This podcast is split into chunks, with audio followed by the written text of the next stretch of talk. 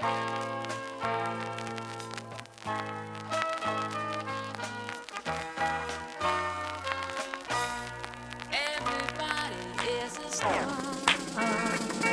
uh, uh, uh, uh.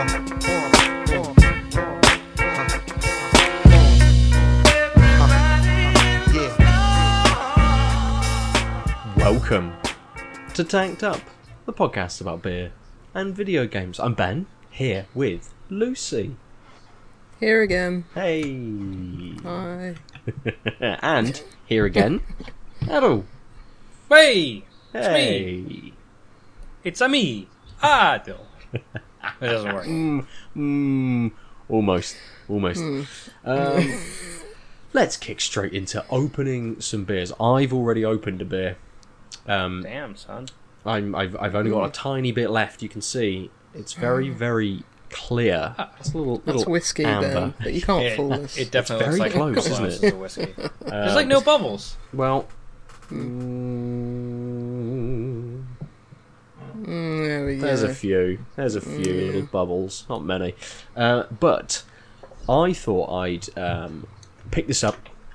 I saw it in Aldi in their little beer festival world of stuff. I don't know, just whatever they decide to, um, whatever they decide to bring out for their kind of special beers. Uh, and there's always a bit of disparity between English Aldi and he doesn't even Yes. want to come in, does he? That cat, that crazy cat, just stood at the door shouting at Aadil. As soon as he turns his Aadil turns his back, he'll walk in. Yep.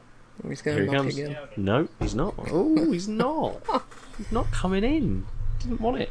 Um, yes, there's always a bit of disparity between English uh, Aldi and Scottish Aldis. And Scottish Aldis have always got some um, more independent breweries in, uh, and the, the, the beer festival stuff in English Aldis are very hit and miss. But I saw a four pack of a beer which made me think of Birmingham, and we were meant to be in Birmingham the last weekend, so I thought I'd pick it up in celebration of uh, of you, Lucy. Um, I am Birmingham and exactly. it Apart from the link to Birmingham, that's the only thing it has. uh, go for it. But this is from Thornbridge, Oh, okay. but it is uh, Peaky Blinders themed beer. Uh, Mm. Oh, just called Shelby, the official beer of the TV series. Official beer. okay. Uh, it's five percent IPA, little three thirty ml bottles. It does have a bit of flavour text. It does say the official beer of Peaky Blinders, the TV series. Shelby is an IPA inspired by the style of beer consumed in 1919. At the time of the Peaky Blinders, we have created the kind of IPA that might have been found behind the bar at the Garrison Tavern in Small Heath, Birmingham. Uh, there's there's flavour text about it, um, about the flavours, but it's a bit kind of um, mm, it's a beer. Flat. It's flat. Yeah. There's not a huge amount going on. There's a lot of maltiness to it. Uh, there's not a lot else. I'm not getting much out of sort of hops and things. I mean, it says a gentle maltiness. It's a bit more than gentle. It's kind of everything that, that presents Yeah. itself. Uh, if this was a beer that would have been handed to me in 1919, I'm sure I would have been happy with it. Yeah, you're like this will get rid of the plague. the Spanish flu, I believe, in 1918. Okay. so 1918 was Spanish flu, so this would have been the beer that that helped make sure you didn't get it in the Exactly. uh, aftermath. Yeah, yeah. Yes, and obviously booze is always good for colds. You can you might be able to hear I'm a little bit full of cold. The little one's had a cold for the last couple of days, and her sneezing all over me. It hasn't helped me keep it away. Uh, but yeah. A mask on her. All the time, yes. come in mask straight on. I mean, if I had a kid, they'd be in a muzzle 24 7, so, you know. A muzzle, not a mask, what- but a muzzle. Yes, and that's why I don't have children. Hey, I mean, at least you know your limits. That's true. Yeah. Um, so I'm going to just finish this off. Uh, there's there's a little bit of uh, like light licorice, um, a little bit of sort of an aniseedy kind of tint to it in there as well. Uh, but yeah, not a huge amount going on. I think a four pack of 330 ml bottles was about four pound fifty. Ah, it's not bad then. So yeah, it was fine. It Yeah. did me. The other three bottles did me quite well for an evening a few days ago. So yeah, I mean, I had uh, the Camden Juicy Lager earlier today, and it was all right in the first stuff uh, sips, but then by the time you got, you know, that like slightly nutty taste you get with lagers. Mm. As soon as you got like acclimatized to that, the juiciness, slightly tropicalness, just like really fought it in a way that was Right. kind of not palatably fun. Mm. So it was like, oh, this is interesting. This is not bad. And then when I kind of acclimatized, I was like, I don't really like these sips that I'm having, uh, but I'll have them because the tin is in front of me and I'm in virtually a park, and other things will be present shortly. But like, it was kind of, it was interesting because you don't usually have it where it the taste only works in the beginning when you're not sort of used to it and your Mm. palate's kind of. Usually, what happens is you get used to a taste and you get to uh, appreciate the beer sort of more afterwards once you've sort of acclimatized to the nuances or whatever uh, or the notes. And this was like what you don't want is to acclimatize. You kind of want to just slam this juicy lager really quickly so that you don't Yeah. notice how kind of disappointing it is Yeah. in the latter half. what um, But, what um, percentage was it? Do you remember? Um, Five ish. Five ish, yeah. Mm. Uh, let me just quickly look it up because you asked. Um, will I find it? Who knows? Show off lager, Canada Brewery. Is that the one? God. That's what you said. Well, I said juicy. Yeah, yeah, yeah. It's a showy. Um, uh, why, why, why is their website just a bunch of flash things? Just don't tell me what bar to buy it in. Tell me what the fucking Exactly. Just want to know what the beer is. That's all you need. this does. It was in the four to six percent range, Yes. and I'm going to say that confidently. Five point two. I just googled it. Now that I had the name, it was fine. But why? Why? Okay, let's just take a pause.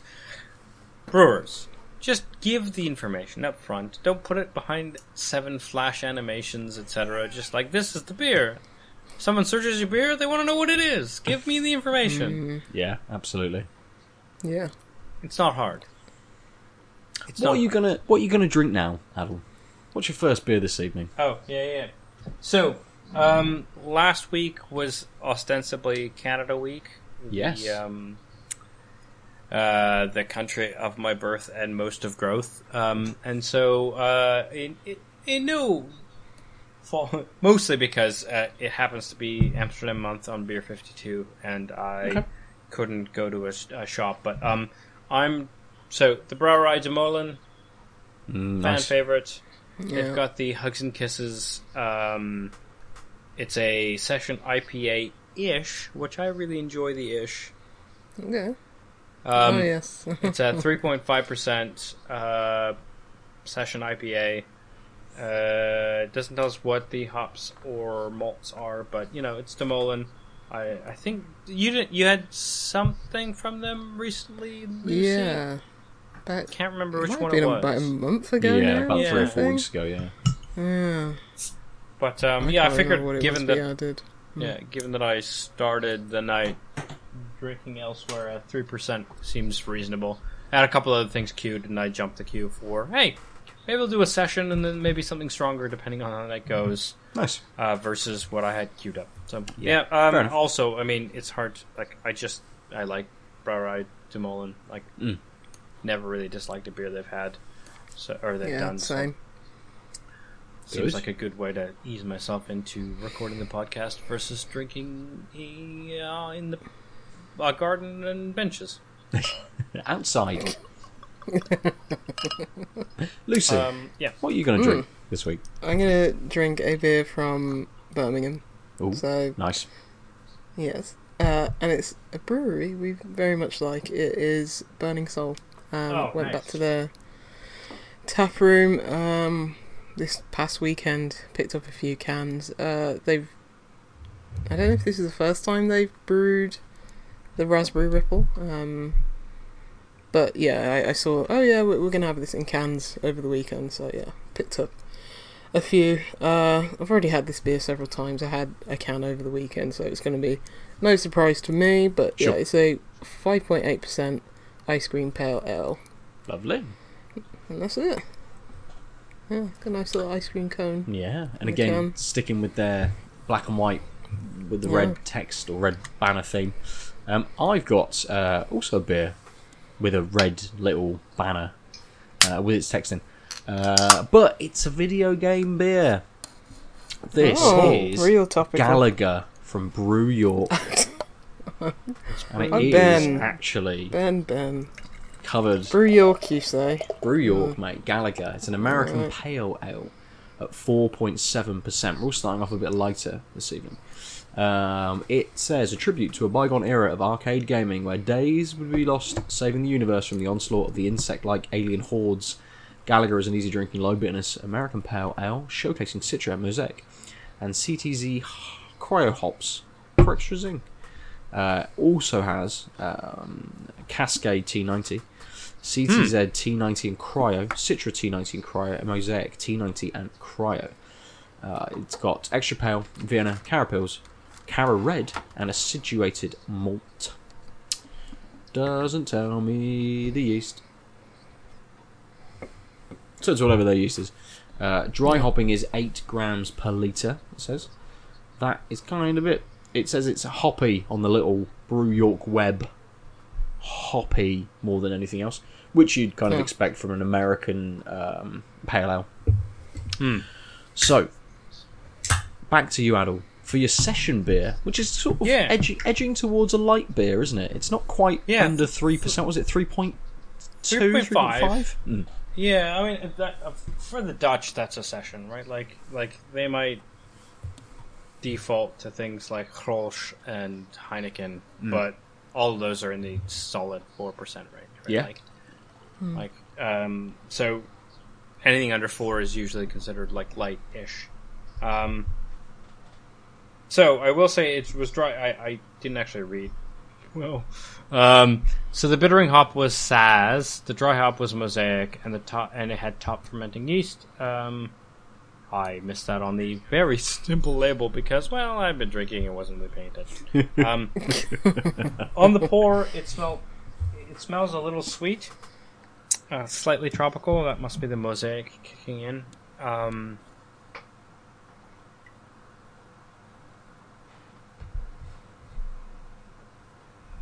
Ooh. Yeah, so you get this like slightly citrus tang in, but actually, maybe it's because it's a little like weaker, but like the barley malts in this are quite forward. So it's um, it, it gives that maltiness is- gives it uh, like a thicker body. Let's say, like it just feels like a stronger beer because it's got that malty, slightly sweet taste, and then you get hit by sort of a light, um, citrusy um, bitterness uh, and slight tartness, but mostly it just has this sweetness and it makes the hugs and kisses um, just feel bigger than the three percent light beer that it is, which is really good. And like, I think because it's more malt forward than I was expecting, I'm not really noticing how like um it's kind of thin uh, on mouthfeel because it's three percent beer. Like it's Yeah. very, it's going to taste a little watery, but because there's so much taste and maltiness in there, you did unless you like are like, wait, what is that? What is the mouthfeel? You don't notice the like lighter mouth mouthfeel. It's a really well blended uh, beer in that sense. Like the things that should like are weak, weaker on light beers are there, but you just are sort of tour guided around by the rest of the taste be- being sort of stronger. And I think being more malty than a hoppy is exactly how you like. It's really smart because you just don't notice um, in a way that like if it was more hop forward, you would just notice it's kind of weak because hops can betray that like percentage. And by having that stronger barley malt, you it, masks just how light this beer is. Like I, if you told me this was four and a half, five percent, I, I wouldn't bat an eye. It's it's quite well made in that sense for a light beer, which Nice. I rarely say. Yeah. You said it had Saaz hops in it. Yeah, Oh, okay. it's got uh, so Saaz is the uh, the bittering hop, and then uh, the dry hop is the mosaic. So I think that Oh, okay. yeah, the mosaic's giving that like veneer of um, slightly tart and sort of citrusy, tropically. So Nice. Cool. Good. Yeah, I do like a De Molen. Yep, I've, I've literally never been disappointed by something. Like I, I, I've I've had beers of theirs where it's, which is like, oh, it's not the, the best beer in the world, but I've never been disappointed by it. beer. Mm. Yeah. A good way to be about beer and breweries. Uh, Lucy, Yeah. Burning Soul. Probably a brewery that's never disappointed you. No, they never have. Um, yeah, this is as if you think of like, oh, what does the ice cream beer look like? This exactly looks like it. Um, when it poured from the can, it had a like much bigger head, probably like two, three fingers, and, like a lot more frothy. It's dissipated a bit, but it's still a really good looking beer. It's completely opaque. Mm. It's got a peachy looking colour to it. Yeah. Um, smell wise, you're definitely getting the raspberry. Like it is unnoticeable. No, Very What was I trying to noticeable. Very noticeable. Yeah, uh, it's very in your face. unmistakable. Is that what you meant? Unmistakable. Yes, unmistakable raspberry. Like sometimes you just, "Mm, what what fruit is that? No, this is definitely raspberry. Mm. Yeah, it's, it got that really fresh smell to it. Nice. Very interesting to see what the uh, what the ice cream sort of element is doing for you. Yeah, um, because they do do an ice cream pale ale, Mm. and that's just a bit too sickly sweet for me. I can have like one if it's like a hot day, Mhm. but um, like I couldn't, for example, fill a growler full and just drink that because yeah, it gets a bit too too sickly sweet. You can definitely taste like the vanilla in that, and this is this is the same. It's got that like um like vanilla like um backbone to it, ice Okay. cream backbone to it, but that raspberry just just pare it back a bit. It gives it a bit more fruity and a bit more sour, and a bit more tart Mm. balance to to the sweetness that's in it. Um, in terms in terms of its body, it's not it's not as full as it looks. Um, it's hmm, I'd, I'd say it's somewhere between light and medium bodied. Okay. Or it actually, yeah, maybe medium bodied. It's not, it's not too heavy, um, which is good. Mm. It's a lot more easy drinking than for me the ice cream pale ale. The ice cream pale ale is probably, I think it's about around about four percent or something like that. Mhm. So, even though this is five point eight, it still manages not to be as heavy for me as the ice cream pale ale. But nice. um, this is like the perfect summer drink. Like you've got the sweetness, you've got a bit of sourness, um, you've got the fruitiness from that raspberry. It's just really fresh tasting. I mean, this Mm. was probably like canned, like you know, less than a week ago, so that helps. But yeah, it's a it's a really solid beer. Um, got a little bit of like bitterness at the end. hmm It's like slightly dry. So you are like encouraged just to sip some more, but yeah, it's it's it's really good, really easy, Nice. perfect like you know quencher.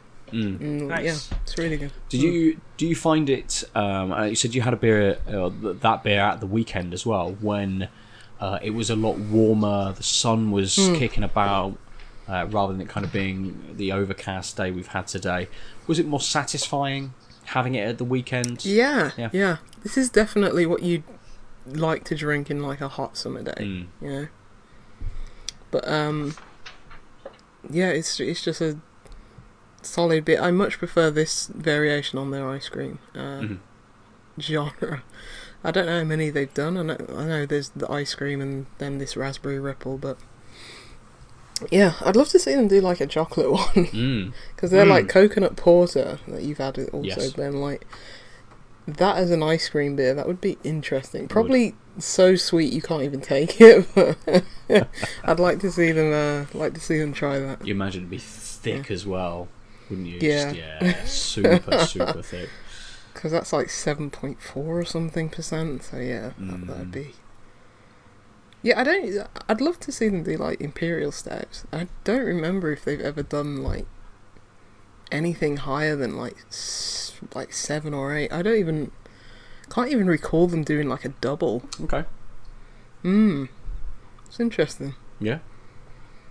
but yeah, the, even still, every time I go to the, the tap room, um, what did I have on tap? What did I get for Growler fill last time? Can't remember what it was, but it's always nice, you know. yeah, Good. always good. You're never going to be disappointed whatever Mm. beer that you pick up from them. So yeah, Absolutely, yeah. get a few cans if you can. Nice, nice. Um, so the Galaga from Brew York. Uh, when you said about you know only being canned maybe a week ago for, at Burning, so I had a quick check. This was canned a month ago uh, from Brew York. Um, I know uh, the bottle shop carried this, and they also carried a beer which was I think called Sim Sit E, um, which was a I think a Simcoe and Citra beer from Brew York as well, but obviously had that lovely kind of can art of that pixelated Sim City style. Yeah. Uh, uh, aesthetic Bowser to on the tin, it. coming to wreck this That'd be the next one.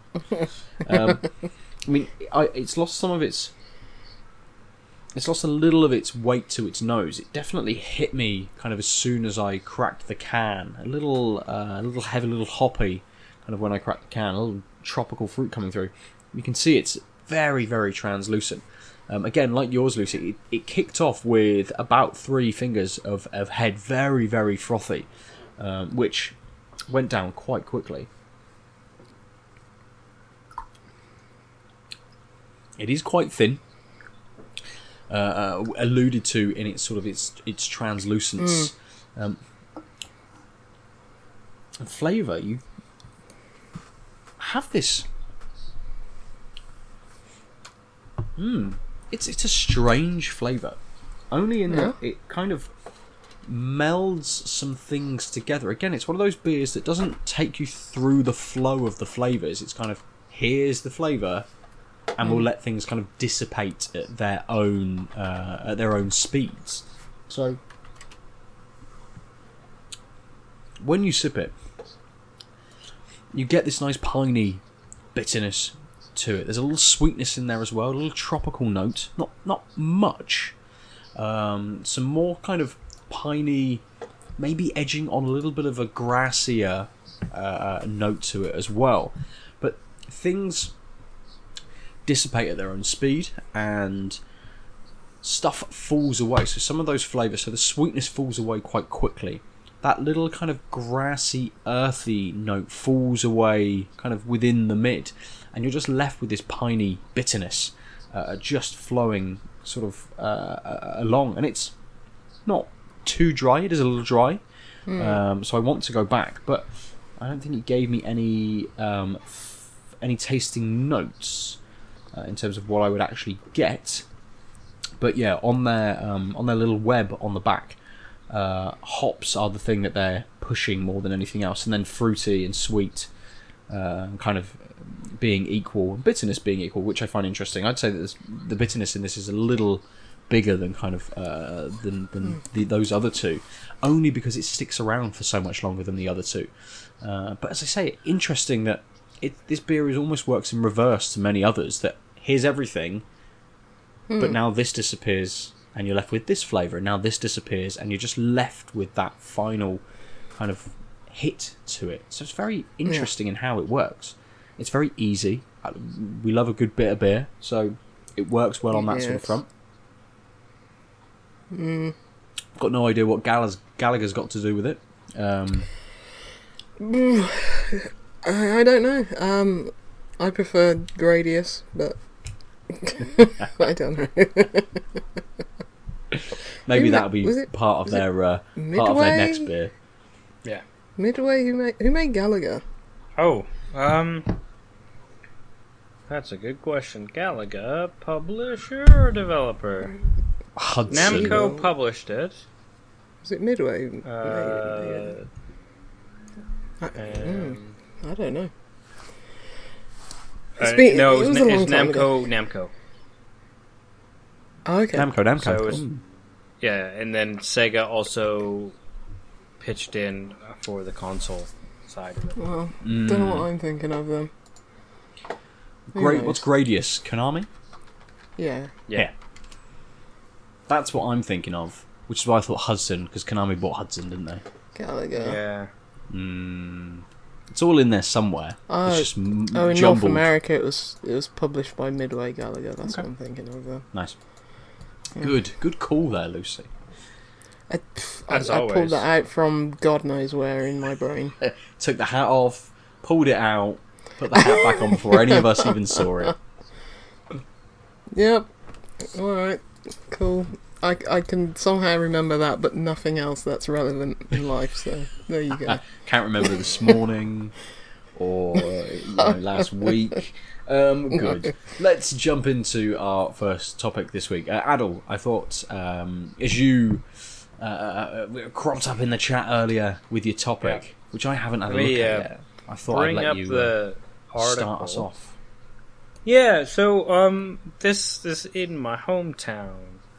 Uh, so Calgary, even though it's, I mean, honestly, because of the new D- Democratic Party's um, influx of cash in the economic downturn of oil, uh, we had a, a bunch of craft breweries crop up, and it became sort of a, a little Canadian craft brewery mecca that wasn't there before. Um, so one of the um, breweries is uh, Common Crown Brewery Company, uh, and they came up with the. Uh, it's a cherry sour called the Cherry Karen Sour, and they're um, and it's got a white woman with her hand on her face, and uh, the entire um, ad campaign was "Can I speak to your manager, Karen Sour?" Um, which you know, yep, Karen's Yeah. in the zeitgeist. Yeah, yeah. Makes perfect sense. Uh, It's goofy. A lot of yeah, companies, it- it- companies do goofy things. yeah, Yeah, it's a goofy. It's riffing on things. Karen is sour. I get it. Like, cool. And then there was a backlash, which, um, sure, you expect. And Calgary is the conservative capital of Canada, so you're thinking, okay, Okay. the backlash is stop making fun of Karens. You know, this is some sort of racist, weird thing. Blah blah blah. Like that's the that's the reading you would do when you hear Calgary is backlashing on Karen. But actually, um, people people complained from the left that you shouldn't have a beer that um, like praised elevated etc the karen persona because that's racist karens usually do karens do racist things so having a beer that celebrates karens is racist and you should know better um, and I think it was, it was less that. It was more, oh, the stance that the company seems to be taking, and therefore people will take that reaction to it. well I, I mean so I, that's how I read it. Well, so the problem is like people said like there was a couple big tweets that were basically um, hey, you shouldn't be elevating Karens. They're bad. They do bad things. They do racist things. And then the response from the brewery is, "Oh, we totally fucked up. We didn't have the nuance in, in mind. Uh, now that you've pointed this out, yeah, we're pulling all this. People have paid for these beers, but we're just not going to ship them. Oh, Yeah, You, you, you see where I'm coming from at this from is like you remember the BrewDog like pink thing. Mm. yeah. It was like trying to be like um elevating women in the space. Um that on its own, just seeing, oh yeah, this is a pink beer, like, oh, you know, playing on the fact there's not many women in craft beer Yeah. and stuff like that, but you're trying to do something towards it. It's then the breweries not their initial pitch for it, which is problematic. Not Well, so, exactly not not totally what they're actually doing it because when i saw that posted it I, I looked at it and i was like oh karen that's funny Yeah. it was when i saw what the brewer put on their instagram um which which one? Y- Sorry, there's a couple posts that I've got. Lined up. uh I'll, I'll i'll get it up and i'll read it but Actually, so so what? If you if you don't mind grabbing that, I'm gonna read Yeah. the so the YYC dot not for Black Lives um, Instagram said had a lengthy post that said. Uh, you can't be serious at Common Crown Brew. Shame on you. How tone deaf could you be? How is this okay in any way to celebrate Karen, who portrays white women who practice their privilege on a daily basis? Someone who feels entitled because of their white skin. There have been numerous videos to show Karen being racist, saying racist slurs, calling the police for no reason, playing victim, even pulling guns on black people, doing and doing nothing, so and so much and, so much hateful and unnecessary crimes. Not only have you failed to mention anything about li- Black Lives Matters, but this is what you come up with. We need answers immediately because it's beyond disgusting. What do y'all think? Because we just we are just repulsed by it at Common Crown Brew, promoting off promoting off of a word that has negative connotations because of our race racist women. This ain't it. Period. So this was the main tweet that got hundreds of likes. That uh, it seems um, Common Crown responded to, and I have thoughts on that, but I think maybe I've missed the tweet or the Instagram thing that you were saying, Lucy. Yeah. So I'd like you to Could- just read that out now. I'm looking for it because that Yeah. was what was most shocking to me. Because, um, Let me see if I can. as I say, like an- anything can be taken out of context. Are you done with their apology? No, no, the the the, the original how they Oh, uh, they sold it. advertised it. yeah. That's what was surprising to me. Hold on, I'm trying to.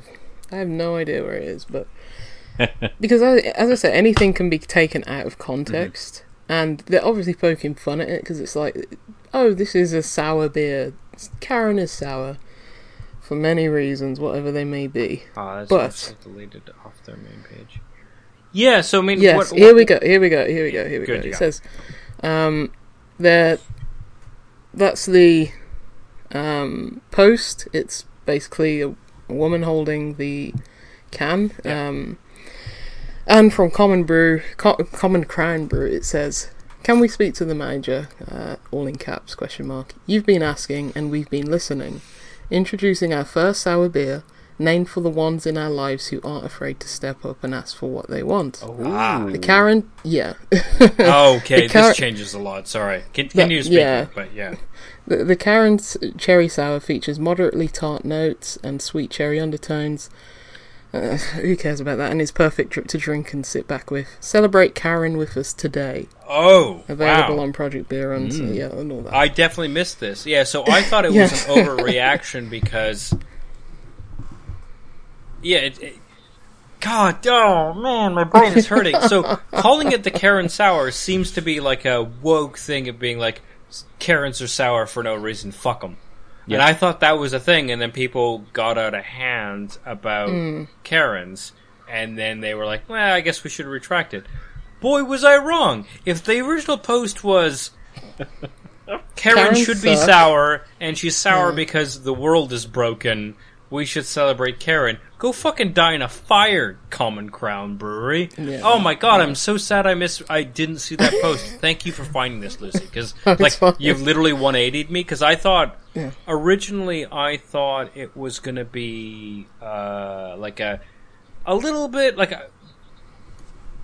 I, I was worried maybe this was political correctness gone mad type thing. Like someone did complain and they backed away, because like, but I was being sane, right? Like I was being sane and thinking the reason why you call your sour beer a Karen is because you know Karens are toxic, and sour is kind of like suboptimal in most people's frame. and maybe mind. that was maybe that was then their not- exact intention, but, But- that post. But that post doesn't say that's uh, the intention. That's Yeah. the thing. Like that in- post says, yeah. in or out of context, that post is bad. yeah, that post is awful. Yeah. yeah. Yes. And, and, So might, and you're right. Like it might have been that the brewers and the company were like, "Yes," and then the Mm-hmm. social media person was like, "This is how I will sell this thing," and getting the entire tone God, wrong. can you That's imagine? Totally drained, rea- like, like, that's possible, but I'm not giving the benefit of the doubt to anyone in this day and age for that. Like, no, someone needed oversight, even if that was one person misconstruing your like woke stance. Because again, Mm-hmm. without anything by the person, I would think this was a woke move to call a sour beer a Karen. I Mm-hmm. Yeah. might be wrong though, and like that post says I was wrong, and it needs a lot of work. God damn. Yeah, because I thought it would just be like, you know, if you're pitching a beer like this, it's like, okay, It's Karen suck in so, more words than that, but it's like, okay, we're gonna donate, you know, all our all all proceeds to I don't know Black Lives Matter movement or something. Even if they didn't do that, they would just say racism is bad at the top. But you know, here we are poking fun at the Karens of the world, and then it would just be like, okay, cool, this is a goofy thing, you know. We won't. It, it's completely separate to oh, you're profiting on um, this, you know, whatever this is, Mhm. even if you are doing it with good intentions. That aside, that post just reads. It, it's just the part when they said. Names for the ones in our lives who aren't afraid to step up. Yeah, that that part is want. just go fuck move. Yeah. So, yeah, screw you. Yeah, Yeah. no, I take it back. I, I mean, I, I started the segment with, oh, this is kind of surprising because Calgary's the conservative capital of Canada, and there's a, a modicum of wokeness. Nope, it's wrong. There's there's layers to this deal because I was on your site because I just quickly glanced at it and I was like, they're they're obviously poking fun at the Karens, but then when you read into that and you read into the subtext and you look at the can, and it's this very glamorous looking woman. It looks like one of those fifties posters where it's like, oh yeah, you're the wife, you can iron and cook and you're great for your husband. That kind of like hmm. propaganda like looking Yeah. kind of crap. Oh look, should- a yeah. new Hoover. What a wonderful present. very much you know trying to glamorize Yeah, the Karen. And it's just like no, They're definitely No, the type you- who are like, oh up." yeah, the latest Doctor. Yeah, she's a Doctor Hoover. oh no. I regret Yeah. everything about my life and everything. Up to this point. No, Aadil. Thank you for bringing it to our attention because Mm. it's, it's um, yeah, so I nonsense. honestly thought this was a, a different thing, so I'm really glad that you found that post because Because I was with you, I was like, oh, these people might be overacting just a tad, and then I saw that, I was like, oh, oh wait, no, this person is absolutely justified in their Yeah. criticism. It, it, it, it seems as well that um, without having that context that you kind of give it, gave us at the start, Aadil, about Calgary being kind of like the conservative capital, this being a brewery in Calgary, I can I can see why they've mm, taken or, or that is the message that they put across. Like, well, you know, ninety nine percent of our stock is sold in Calgary. Uh, this is our main demographic. The the audience here is this way inclined. So actually, this may play quite well with the with the wider audience that we're selling to. Uh, but it's I mean, but I having said that, like craft. Well, I know I'm. I was gonna say I'm basing this on um, people I know in Calgary who are woke, who also like craft beer, rather than craft beer people are all woke. I was gonna say, Yeah. yeah, yeah but the craft beer people in in Calgary are woke. I'm like, no, no, the people I know in Calgary are woke and happen to like craft beer because Yeah. there are woke people in Calgary I know who don't like craft beer. Because I only really give a shit about woke people. This is this is confirmation bias. Yeah. and it, and it, it, but again, it's it's one of those that we you know we don't know the political stance of everyone who made this beer, of everyone who was kind of involved in this. We don't know the the, the stance behind it originally or the origins of kind of the name. Uh, we only know what has been presented to us through social media.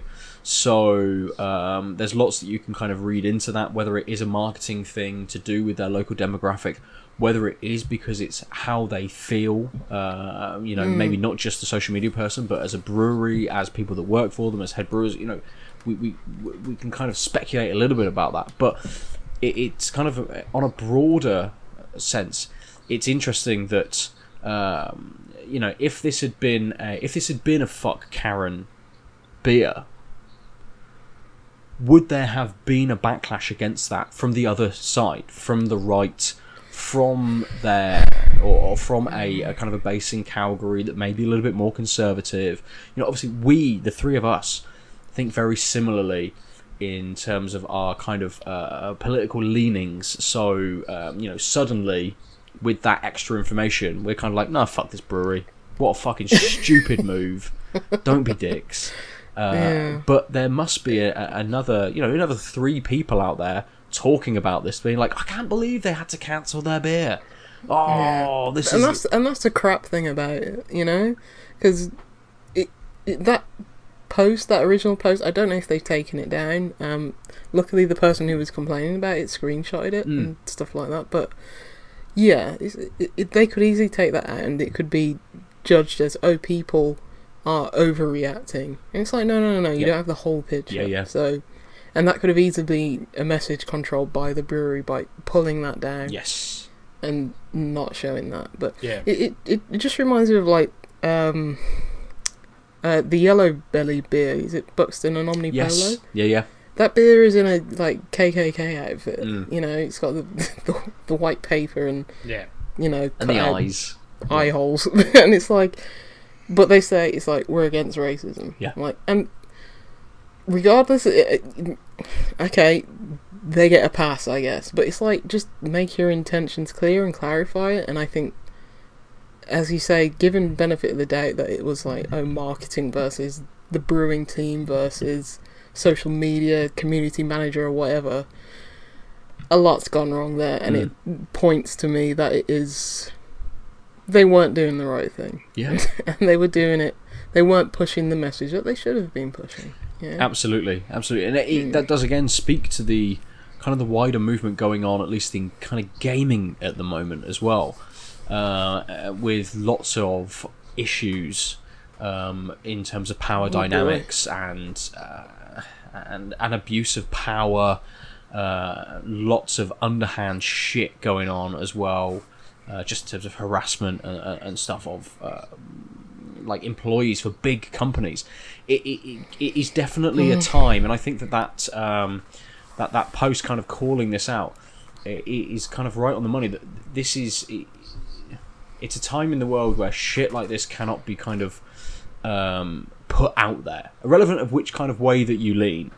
Uh, you need to read not the room, but the whole fucking world at the moment, and actually take stock of who you have working for you, what kind of messaging you want to be putting out there, how you can protect the people, uh, you know, the, the other people that work for you, and actually getting into uh, rooting out any kind of issues that you that you might have, and thinking, it, it, you know, this brewery may not have any actual issues there, but just fucking think about it.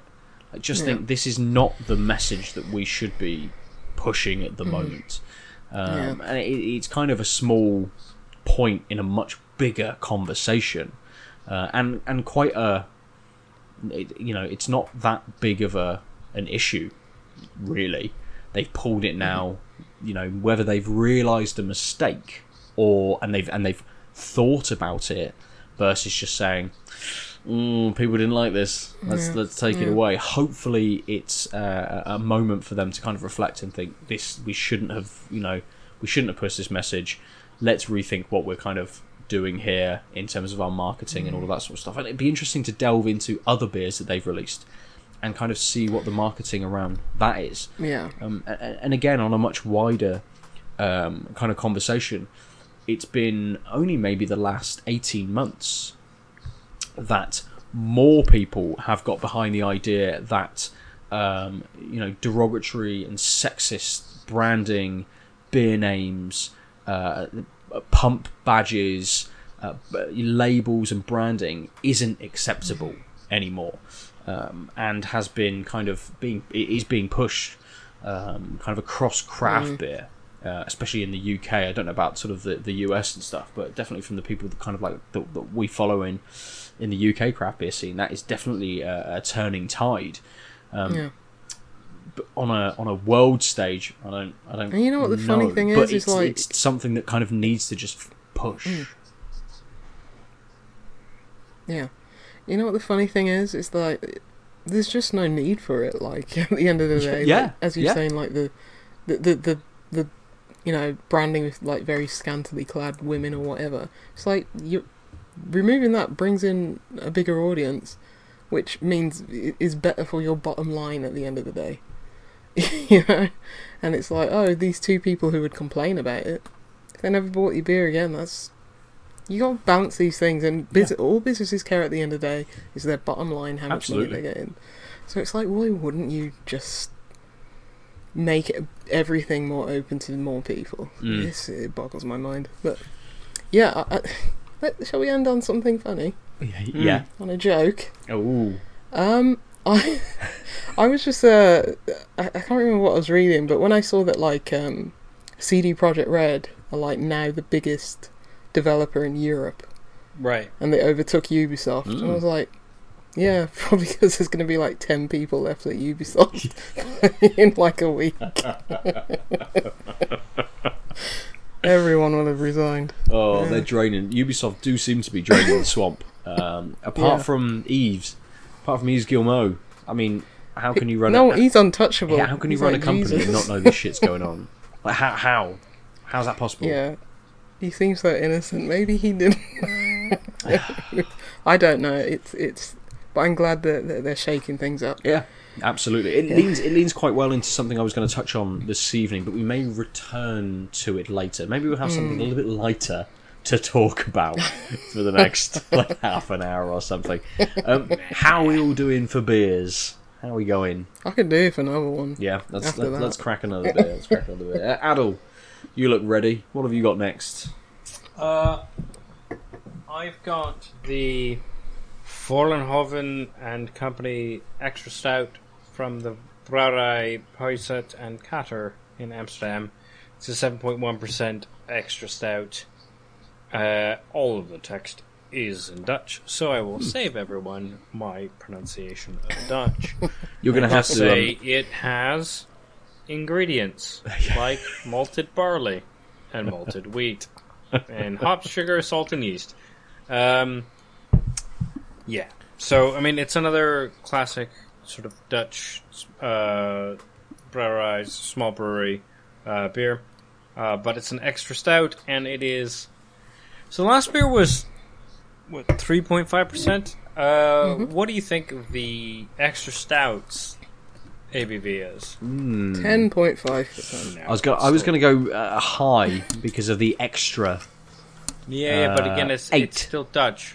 Oh, four and a half. Sixteen percent. Oh, this is fun. No, no, it's, it's, it- it's 24%. seven point one. Okay. Yeah, so so so it's it's, getting it's there. strongish for a stout, hmm. right? But still, like again, the Dutch like their beers a little weak. Sure, hmm. is the wrong term, but like just low ABV. So seven percent is, is quite strong for a Dutch beer. Hmm. Um, before I pour it, I'm going to rinse my glass. Sure. Maybe use the loo while you guys do your thing. cool. Lucy, Yes. what are you going to drink? I have a beer from York. Oh, nice. Mm, it's not the Galaga. It is Big Eagle 2020, which is a West Coast IPA, 7.1%.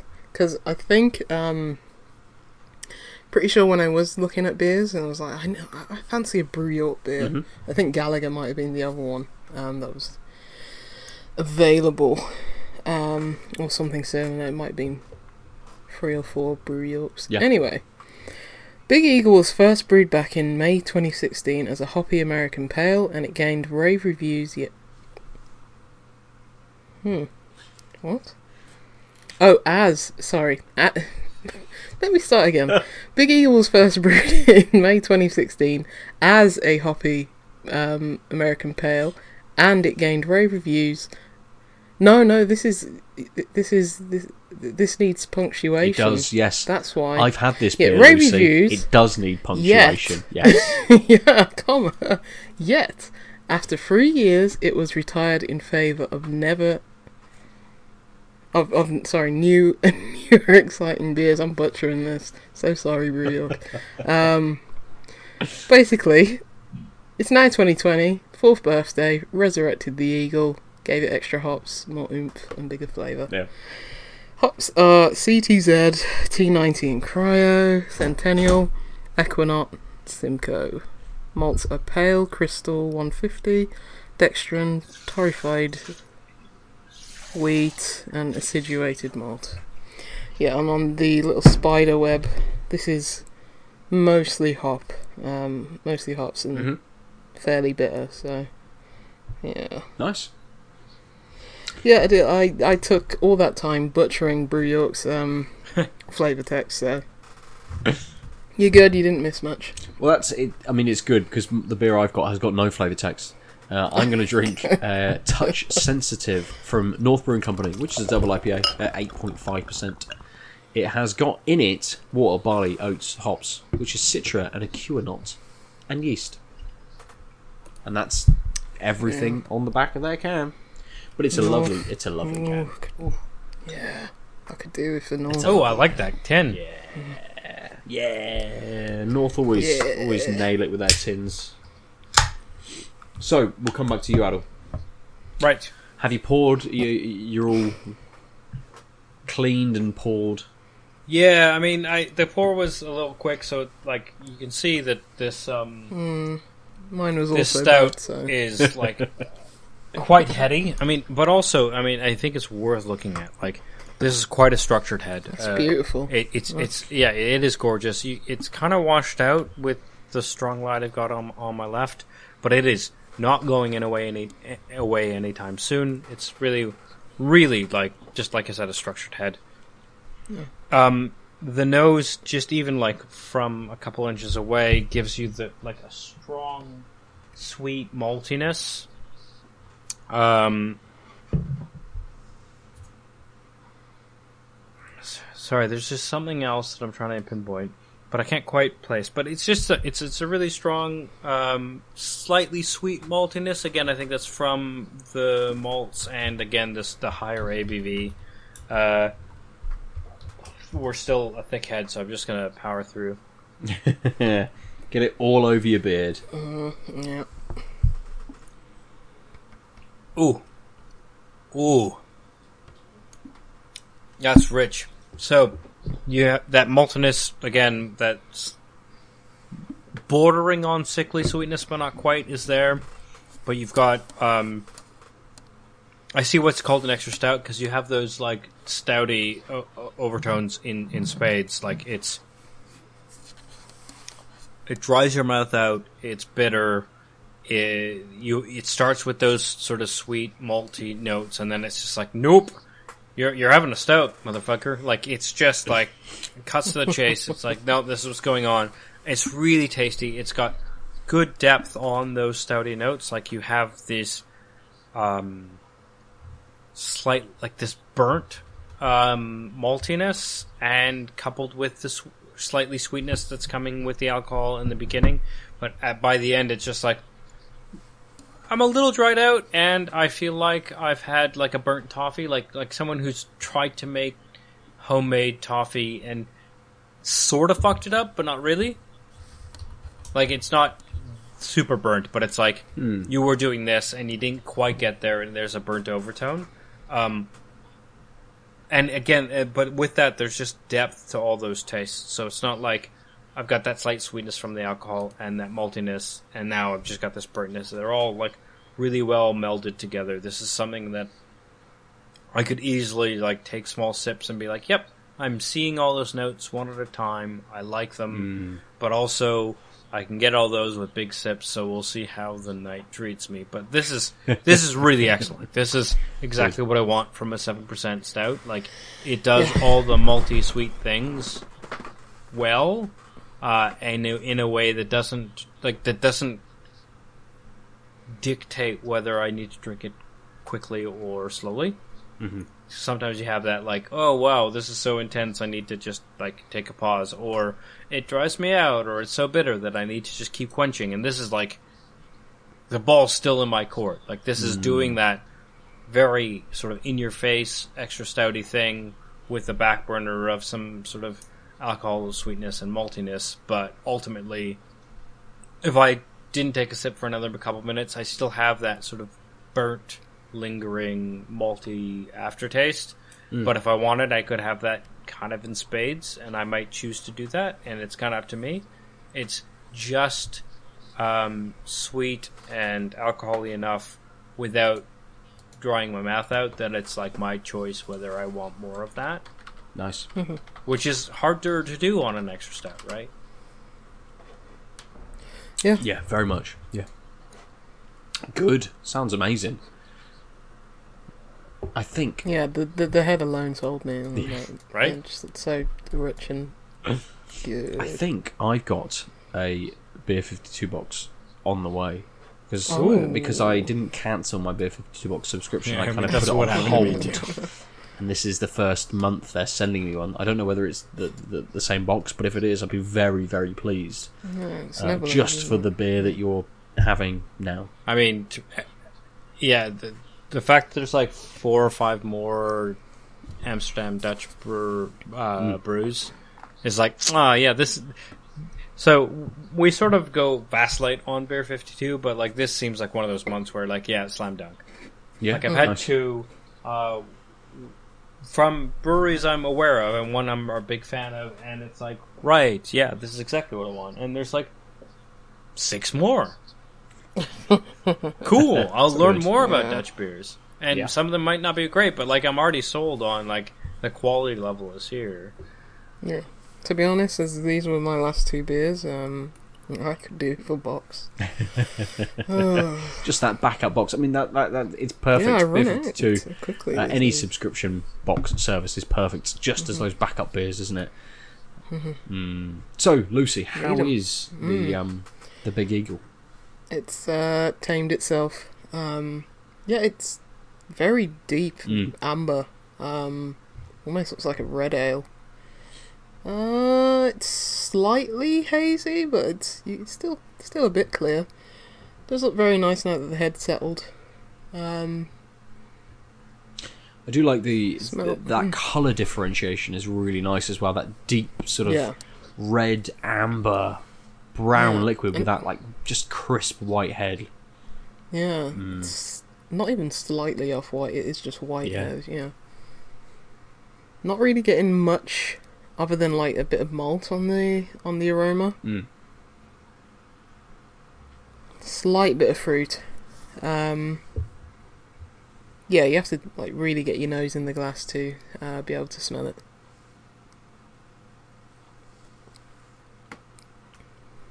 Hmm. Oh. Yeah, this is. I just had a look at the can again. West Coast IPA. Yeah, that makes a lot more sense. Mm. More than East Coast or New England. Ooh, it just it's got that nice bitterness, nice bitterness at the end.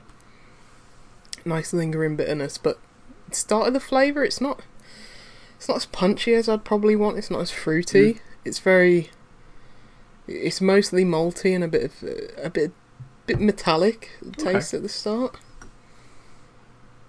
It's not like that like horrible metallic taste that like some cheap like lagers do. It's, it's Mm. not quite that. It's, it's got it's got that nice earthiness to it. That's a, that nice bitter earthiness that I really like at the Mm. end. I remember similar things. I don't remember the metallic hint to it.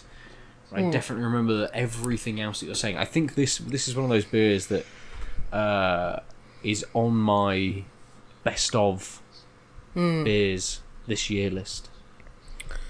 I don't know if I'd rate it that high, Mm-hmm. but I really I really enjoy that like really earthy, like really Mm. heavy bitterness that you don't really get a lot.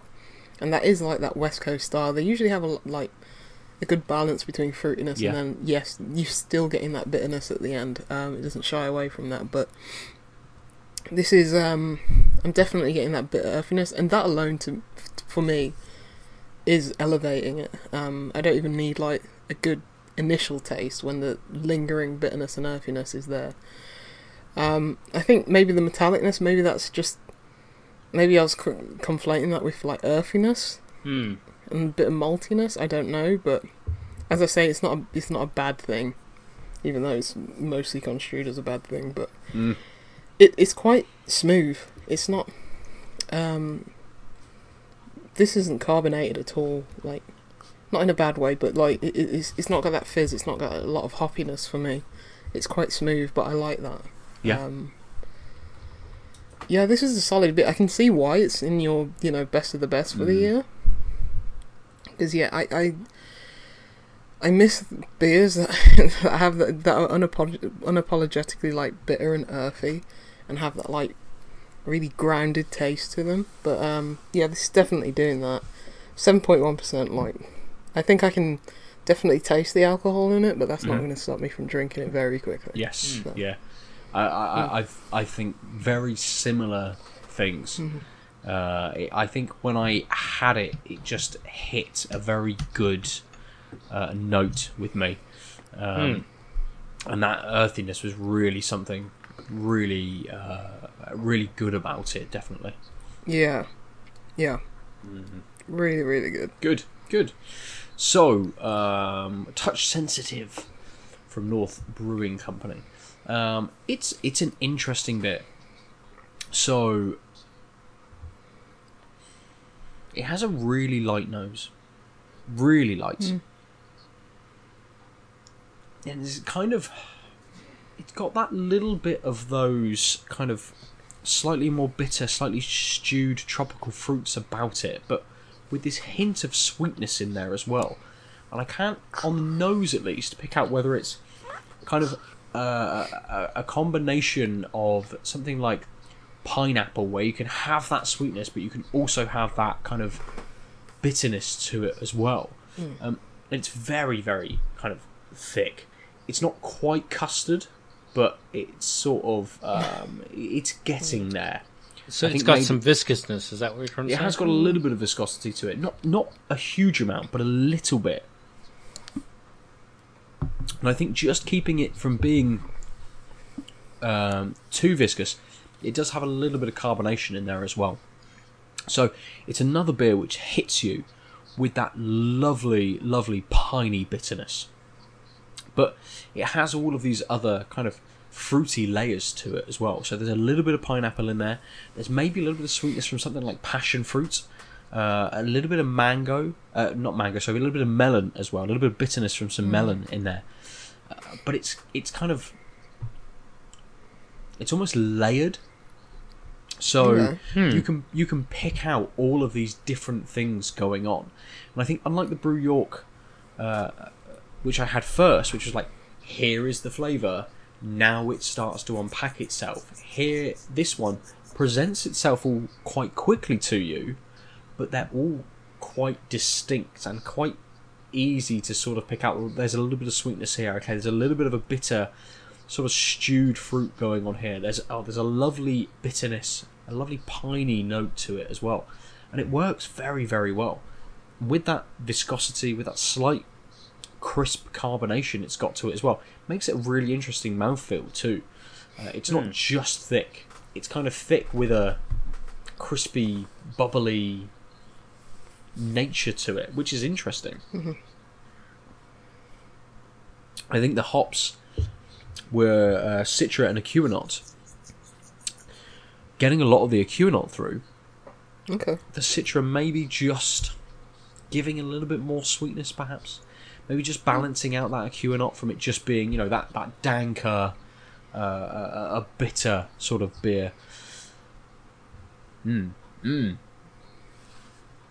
Have I put all of this into my glass yet? Because I'm going to drink this amazingly quickly for such a for such a thick, big beer. It, Yeah. it goes down very, very easily.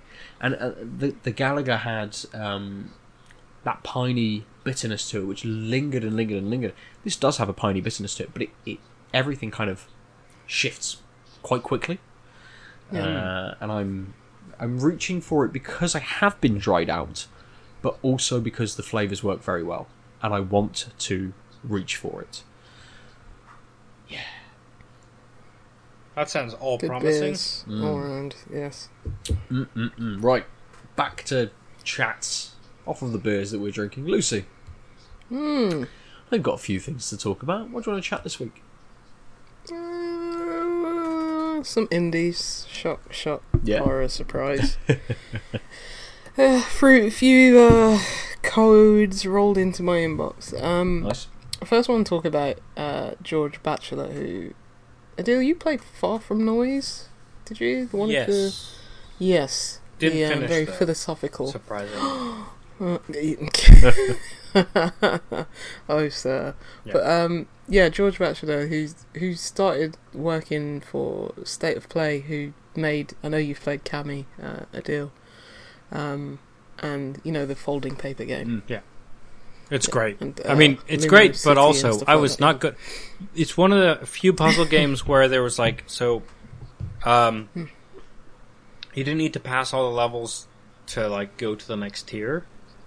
Um, but there, like, my completionist brain was like, no, no, you you can figure this out, and like, it, it was like alphabetical, so it was like tier A, tier B, tier C, etc. And on tier C, it was like, there's just one that I was just like, nope, I don't, I don't fucking know how to do this Yeah, perfectly. Yeah. And like, there's ways of passing it with like silver, which is like you didn't, Mm. you didn't, you got through it with two extra moves or one extra move from the optimum. And I just stared at it. It was like, no, I, I need to figure this out. I need to fucking, I can do this. I, like the gold version is like two two moves, and I just I fucking couldn't. And my brain is really bad for this type of game where, uh, and I played this the like further levels, but my brain was just like, no, like finish level C back, before yeah. getting to E, Mm-hmm. even though you've unlocked D and then you did enough on D that you unlocked E. It was like no. Figure out what you did wrong with C, and it was like I can't. I just I don't know how to do this better, and that's why That's I why quit you go on game. YouTube and look at a walkthrough, I- which is what I I had to do for Yeah, and. I, I, I really envy you for like not having any guilt about that. No, why would you? Sometimes no. It's usually dumb, I no. look at like the first two moves or the yeah, and it's it's always just to know something on the right dumb, and it's just uh, that was the game where it was like, for some reason, like my obstinance was like, Mm. you should be able to figure. It like it's so early in the game, like this one you should figure out, and then it's like no, it can't. So then I progressed further along later, and then I, but I kept coming back to that puzzle that just ruined me. And I think it proved to me exactly what Lucy's saying is stop putting your like self worth or anything like anything large on some shitty puzzle. Just like, yeah, you didn't get it, cool. Either do a walkthrough or just move on. The worst part is like I didn't need to do that puzzle to go mm-hmm. further in the game. But my brain was like, You did get a gold on that one. You got a gold on like everything before that and everything you've done since. But this one puzzle you haven't figured out gold. So you- maybe you should just stare at it for more time. And then you hate this game Can- and then you stop playing. Yeah, can tell it's stuck with you. Yeah, yeah, it was real bad. Lucy, Anyway, so what's this new same game developer. yeah, state of play. Yeah, they, they make really fun games. Um, yeah, Kami, Kami Two, Lumino City, which is like a papercraft. I don't know why I'm talking so much about this developer. Um, Inks is the name of that paintball, like, paintball pinball game. Anyway, um, yes, he started working for State of Play, and this is one of his side projects. Um, it's called Bird Alone. Um, and Adelia, you're, you- you're talking to a an animal. It's not quite a was it a moose in the first one or a deer in the in Far From Noise. This is a parrot. But what Oh, I didn't realize is that it's like more of a more of a wellness app than a game. It's sort of um, you have this parrot who's very like wide-eyed and optimistic, yet just says like some really deep and thoughtful things every now and then. Um, and you check in with him like a couple couple times a day, um, and he just I think you can make music and write poetry and I don't know how long I'll I'll stick with it because uh, but I think it is very good just as like um oh you can get notifications on your phone like oh he's ready to say something and just check in with it once a day and it's you know got like some uplifting quotes and stuff like that and it's um it's perfect for you know these times uh, that we live in currently Yeah. like if you just need like a little pick me up now and then. But um yeah it's less of a game. It, it's not a you're continuously talking like f- philosophy to this deer. It's oh this very you know upbeat parrot he starts off by saying you know can we be friends? It's like no we're actually best friends. So it's like he's very he's very It's very- straight in. light-hearted. Yeah. yeah, straight in. He, he doesn't mess about that parrot. I named him jasper. I don't Nice. know why because i thought i thought someone would name a parrot jasper. Um but yeah it, it's it's really colourful. It's got that very even though it's its side project it's very state of play like really really colourful A lot of primary colours used in it. Um art style and it's got this nice tilt shift effect Um, but yeah, it's I'll, I'll stick with it a bit longer. Um, I've only played it for a few days, and he's not said much. Um, Jasper, as he says, is a slow thinker, so Okay. have to wait Hmm. until he says a bit more. So might check in with that Like- later. Just having a quick look, it appears to be iOS only. Was this through Apple Arcade? No, no, Okay. it's not Apple Arcade. and Yeah. Ah, that thing where you Android boys Yeah. um, have to wait a bit longer. But yeah, Ah, yes. or wait till it comes to. Steam? yeah, it's it's it's it, it's a weird one. I wouldn't exactly call it.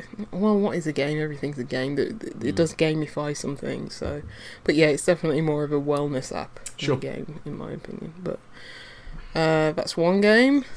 Another game that came across my way was a game called The Great Perhaps, which still don't know what that title means.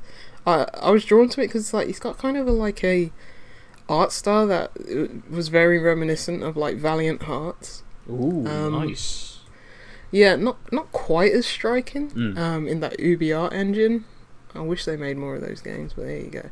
But as it, it's got that kind of look to it, Mhm. um, and I think the look of it is probably the best thing about it. Unfortunately, Oh, okay. um, it's a 2D like puzzle platformer, just like Valiant Hearts was, but it's very much in the in the vein of like, oh, we're going to put a few interact- interactable things um, interspersed in the environment, and it's just a case of like trial and error. There's not a lot Right. of thought going into the actual solving of the puzzles and stuff like that. So that was a disappointment. Yeah. Um, the story you can tell like that it has voice acting, but you can tell it's very on a budget, very much so.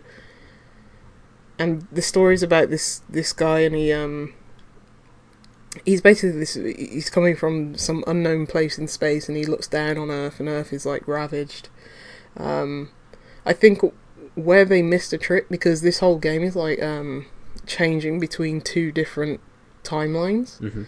So you've got like this lantern, and after you know you can switch in between the past and the future.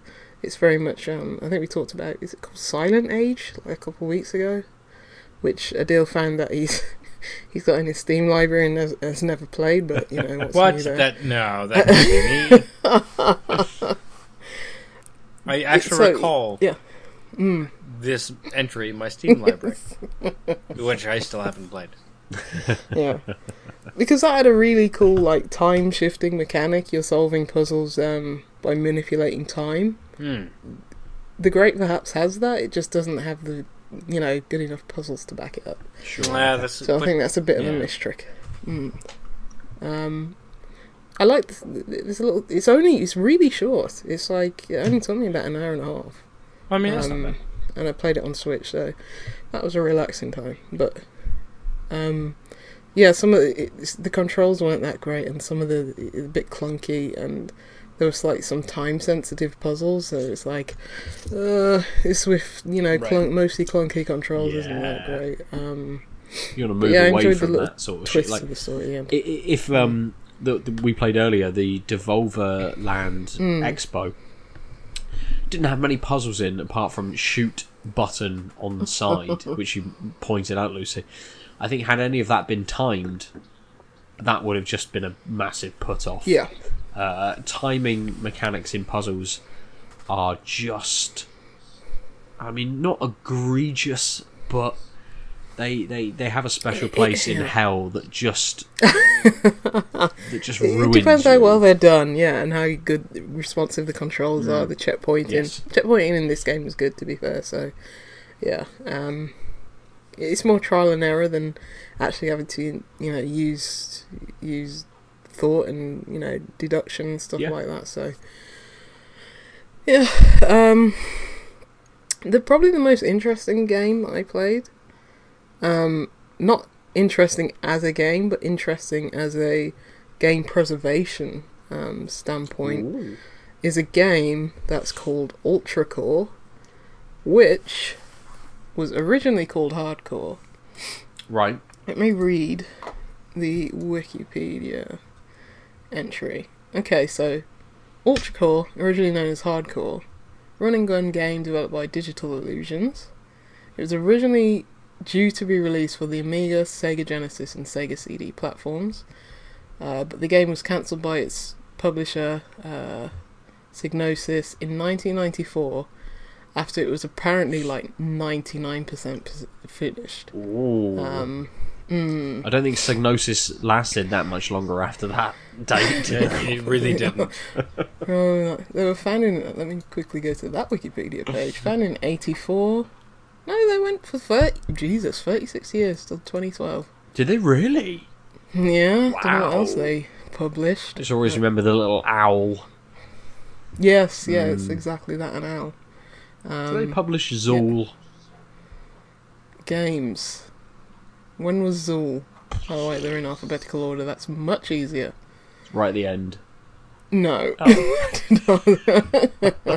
they published Zombieville. Oh, they published Shadow of the Beast. Wipeout. Oh, it is Wipeout. They yes. published all the Wipeouts. Yes. Yeah. Mickey's Wild Adventure. Lemmings. Quite a few Zool Lemmings was by games. Gremlin. Okay. There you go, Gremlin Yeah, that lasted graphics. 36 years. A Bug's Life's on PlayStation, I remember that. anyway, uh, Ultracore, or Hardcore as it was back then. Yeah, so th- so they cancelled it when it was like 99% done. Um, I think this game. Basically, this got picked up by um, Strictly Limited Games. Mm. Um, and I think they did a. Oh, actually, it says here on the Wikipedia, doesn't it? yeah, they they published it. Uh, they published it at Mega SG, um, which is the uh, FPGA uh, console. Mm. Um, so it's on cards, but it it came to Switch, and I think it's coming to PlayStation Four. Okay. And it says Vita as well. Jesus. I mean, it may come at some point. Yeah, yeah, it's it's coming. But yeah, I, I played it on Switch, but it is very much that kind of like sixteen bit. Um, you know, it kind of kind of reminds me aesthetically um, of like I don't know, like Alien Breed or something like that. Mm. Like very like biomechanical looking enemies, like these robots and stuff like that. And you, it's basically like Contra, like Contra Hard Corps, let's say. Sure. Not not as n- nowhere near as flashy or colourful because well, I played a few levels and is very much like all that those browns and greys and mm. dark greens and stuff like that. But yeah, it's got that like kind of bullet helly kind of side-scrolling shooting. It's more open in that you're you know looking for key cards. There's you know these big sprawling, sprawling for like what sp- sprawling would have been in like 1994. These large levels where you're having to look for key cards and having to open up doors with you know security panels and stuff like that. So it's a bit more open. Um, but yeah, it is very much that like kind of very much spray kind of gunplay. Mm. You, you pick up different types of weapons. It's like, oh, I've got the spray gun now, or I've got the gun that you know shoots bigger lasers. it's it's very much in that vein. Is it Um, is it a, uh, a kind of a game, not just in that sense of its time, but also in terms of the controls? Is it on a 360 arc? Is it kind of that the eight point? Uh, um, It's got the like everything but underneath you, but I think that was added to this version. I don't think it had like that kind of twin stick um, mobility in like the original. I think they added that. Yeah. Uh, so they, they the uh, so they put in a few quality of life uh, points to bring it Yeah, up to be able except- to yes. release on these new consoles now. yeah. Except that they didn't add in a save function or What? anything like that. And so it's like, oh, I, I just wanted to play something else, like the Great Perhaps, and yeah, I, I either had to go to the end of that level and you know finish it, otherwise you know none of my progress would have been saved, and even if you do finish a level, it's like when you.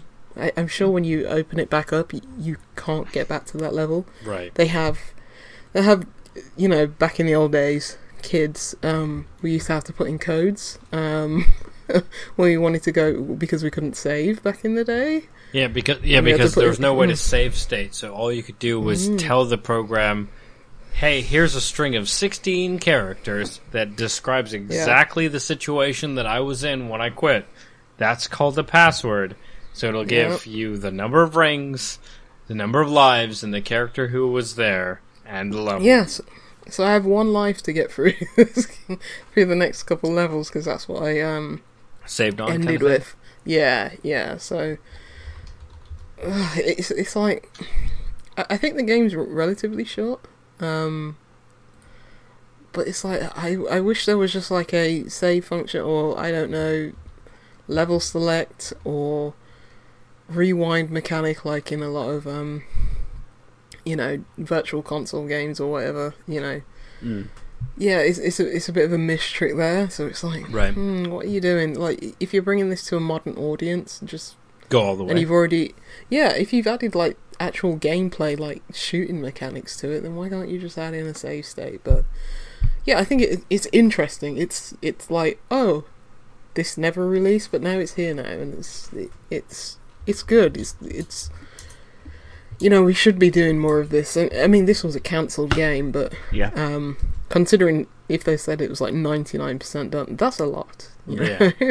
that's that's just like a few few weeks of po- well probably days back in those days Yeah. but like a few days of polish and it would have been released so it's crazy um but yeah it's it's it's very much in that vein of like yeah here are the sega you know mega drive genesis games that right.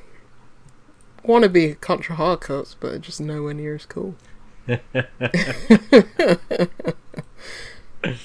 yeah Yeah, I suppose that's part of the problem, isn't it? When you are looking at kind of game preservation versus new games versus kind of what has mm. come in between to try and put something out which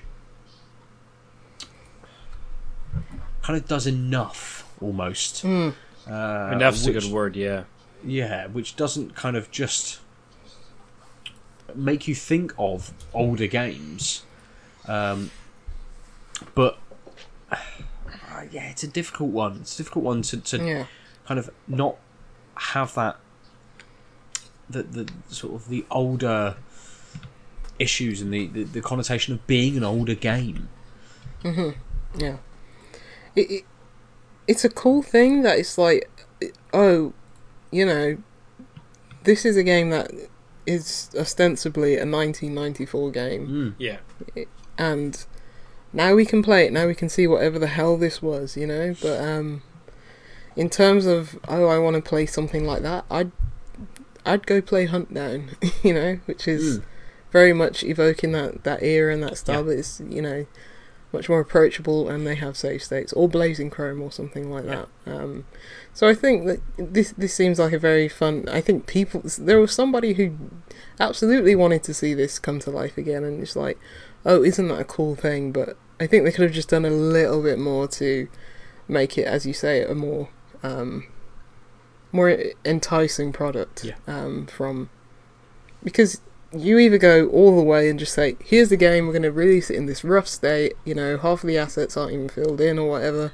It, it's got, you know, bugs, it's got Mm. screen tear, you know, anything, whatever. Yeah. And here you go, we're going to release it on on the web somewhere. There you go. Or if we're going to put a bit more effort into it, just just do a, you know, level select screen. Well, yeah, great. I guess it's I guess it's a uh, Mm. a case of uh, of optimization, in, in, not in a, a game perspective, but more in a business sort of sense. You know, Mm. what do we put our time into? What do we think we're going to get back from this? Uh, Yeah. What is our kind of our payday versus the amount of effort we're putting into uh, to this? And uh, I would assume something like this, it, whoever owns the not the name, but at least the product, because obviously the name has had to change for Change, some yeah. reason. Uh, whoever owns the code and the product has thought to themselves, "I'll do a few bits, and then we can put this out there." Mm-hmm. Uh, you know, we've gone through certification with Nintendo. if you say it's on PlayStation with Sony as well, Uh, they've must have brought it up to a certain standard to put it out there, which takes time, which Yeah. costs money. So yeah, it's it's a it's a difficult one to know where that line is, where that limit is uh, uh, of when you stop and think, right, we just got to put it out now. I mean, uh, and that's Yeah. not that's not even a preservation issue. That's just an issue across all games, really. yeah. Yeah, it's just weird because a lot of a lot of um, companies have been releasing games on the Switch that are like old games, but they definitely have like as you say, it is very much the game in its pure essence, but they have other features. Yeah. Um, en- enveloping that, like yeah, either go all the way with Capcom and like yeah, you can rewind. We have a rewind feature and stuff like that, or Mm. you know, like some of the Data East games maybe, and um, Sega Ages and stuff like that. It's like no, unlimited continues and stuff like that. So Yeah, I don't know, just thought it was interesting. nice. Yeah, yeah, definitely. Yeah. Yeah. Mm, Good. it's crazy. Mm. I Um, really want to know what the re. I, I think one of the reasons that they said that they cancelled it was because like oh would on the precipice of like the 32-bit era this may not sell but it's Mm. it's a perfectly competent game it's one of Mm. those so yeah, Yeah. interesting mm. And again, interesting that it was a Sega CD game as well. Ah, yes, back in the day. crazy yeah So, uh, Yeah, you know, but, um, four people mm. own Sega CDs, so But other than that, uh, yeah, I've been playing Metroidvanias in the vein of um, Curse of the Moon 2, which is great. Yeah, have you finished that one yet? No, I'm on the third level. Okay. Um, it's very much Curse of the Moon 1, but it's got a 2 on the end, and therefore it's great. So I can't believe how, like, the it was announced and then it was like, yeah, it's out. Yeah, in, like, zero weeks. fanfare. yeah. Yep. It's really good. It, it's they've got a good formula there. They can release one of those every year for Well, the rest of the it's time. insane how long Curse of the Moon took to come out uh, in terms of kind of being a crowd-funded project and all of that sort Oh, of stuff. Ritual of the Night. Yeah, Yes, yeah, yes, yeah. yeah. And then suddenly Also you're like, oh, here's the next one. Have it. Mm. Here Yeah, you go. a year later. Yeah. Yeah, they should just do this on and off for every year until I die. Then I'll do that. um, You're done. No more games to you. because I went back and also played Metroid Zero Mission on the good old Wii U, Mm. which is it's a remake of the first Metroid, and Mm. it is very, very, very, very, very, very good. A good. So I'm in that mood. game. Yeah, I don't want any new video games. I just want the old Metroidvanias. Don't give me any That of and Captain Toad's Treasure Tracker, and you're done. No more video games needed. Yes. Yeah. You're not wrong. Give me another one of those. Give me a second one of those. I'll hundred percent it. It may Again. come. Who knows? No one knows what Oh, Nintendo's I- going to do in the next th- three months, let alone three years. You're right. They got that Origami King game. Yeah. That looks alright. I might I might pick that up at one time. Is that a Paper Mario game? It is. isn't it? Yeah. Yeah. Hmm, Mm. I've never played a Paper Mario game. Well, Really? Too RPG-ish for my liking. but it's but it's got like, but yeah, I, ju- I, I, I might check it out. That's I'll it, see what the Lucy. You can are. drop The Witcher 3, never to return again, Eh, just I, I've given up instead. again. Yeah, no, like that game's too long. It's it, it's very good, very good stories, but the combat, Yeah. Well, I, ca- ca- I, I mm, no, because I turned it up to like medium at one point. And I was like, no, this is still very boring and, and boring. I mean, you're not I'm just wrong. like, I'm gonna put it back down to easy and just. I'm not gonna throw any and, and just walk away. I have when you. Newt creatures. Yeah, and you have all these potions and oils. It's like I don't need any of this, even on medium. You just slash the thing and roll. yeah. You're I not hear wrong. Adam like I- I hear Adam like stomping up my stairs, ready to beat me up for cursing the witch. He's there at the front at your front door already. Um, yes. He drove down from it's Scotland. it, it, it's kind of a uh, a good point to launch into kind of what I wanted to uh, talk about, Mm. uh, which has kind of run through this whole episode really. um, from kind of the the, the beer chat to um, to kind of lean back into games and shitty gaming practices. Um, And I, I, I wrote something last week, not deriding gaming companies as such, or, or you know the gaming industry, but kind of at, at what point do we like take a stand against this sort of stuff? Like, you know, people have been saying for for years, uh, and I think it's like a kind of funny slogan. You know, like vote with your wallet. Uh, if you if you don't like the shitty business practices of a company, don't, Don't buy their don't buy the game they make. Don't buy the games they make. I don't think they're like. Well, maybe they put their slant on it, but I've been doing that for Oh years. no, no, absolutely. It is definitely something. I, I think they just uh, kind of funny, at least, just kind of They're big enough to, yeah, sloganed put a it stamp on almost. it. Um, Yeah. And I think it's kind of one of those where, where you know, where where do you draw your own very personal line in this? And I'm becoming a bit more. Uh,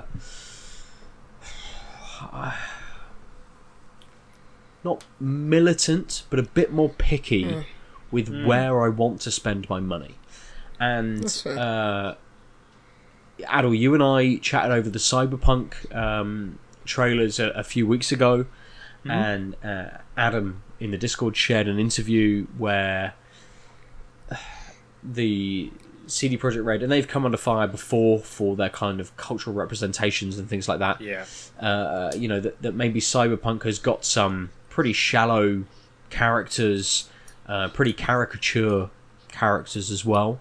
Um, you know we're talking about the uh, we mentioned earlier the issues with ubisoft and the just cultural uh, um, issues that they have within the workplaces. And I've got an uh, I've got an article about Naughty Dog and what I want to see from the next coming out on Thursday, which touches on crunch and the issues that they kind of have as well.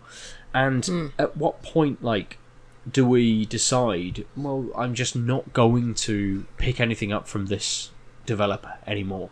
Like the the stuff that kind of came out about CD Projekt Red kind of had me thinking, well, oh, do I really want it? Do I really need? Do I just Cyberpunk? walk away right now? do I just walk away right now? And uh, and it was and it, it made me think about it. The, the reason I wanted to bring it out was today. I um, I ordered Ghost of Tsushima this Yep. morning, and I have Have, have the reviews come out for that? the, yet? the reviews Isn't came out out today. this Yep, week? some of the Yeah. reviews out today. It's Hmm. it's it's sort of mixed, but it's high-ish. It's mid eighties, low eighties, Yeah. roughly around there. Uh, um, lots of people saying that it's enjoyable, but it, it hits a few of those open world tropes still. But Yeah, I mean, as a as a different stance in something that I would not have picked up on. Some people have made comment about its depiction of Japanese imperialism and the ideas around uh, other Asian critics being able to get their hands on this and critiquing it from a certain standpoint. And surely they would have sent out copies to like Japanese press. so they probably have sent out copies yeah, to but I think it's about press. how free the but- press feels like they can participate versus yeah, uh, mere but also, you know, This has always been a thing. Like a lot of reviewers are straight white males. Like Yes, very much. Yeah, yeah. So you like, want more yeah. representation, but it's about understanding what kind of representation you're then eliciting. You know, going this game is very much entrenched in Japanese history and depicting that in a certain way. Let's just give it to Japanese critics. Done. Not giving it to critics of other East Asian countries, which may have been uh, Right. uh, poorly Hmm. Affected by kind of Japanese Mongolian history and stuff.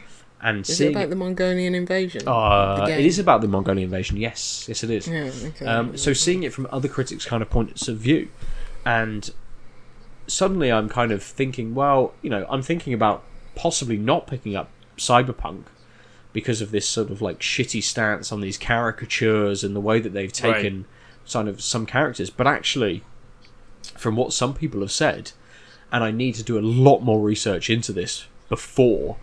Uh, Yeah. it, it sounds like Ghost of Tsushima takes a very specific viewpoint and stance, and actually that's something that isn't being brought up in critique, that isn't being Right. allowed to be kind of discussed.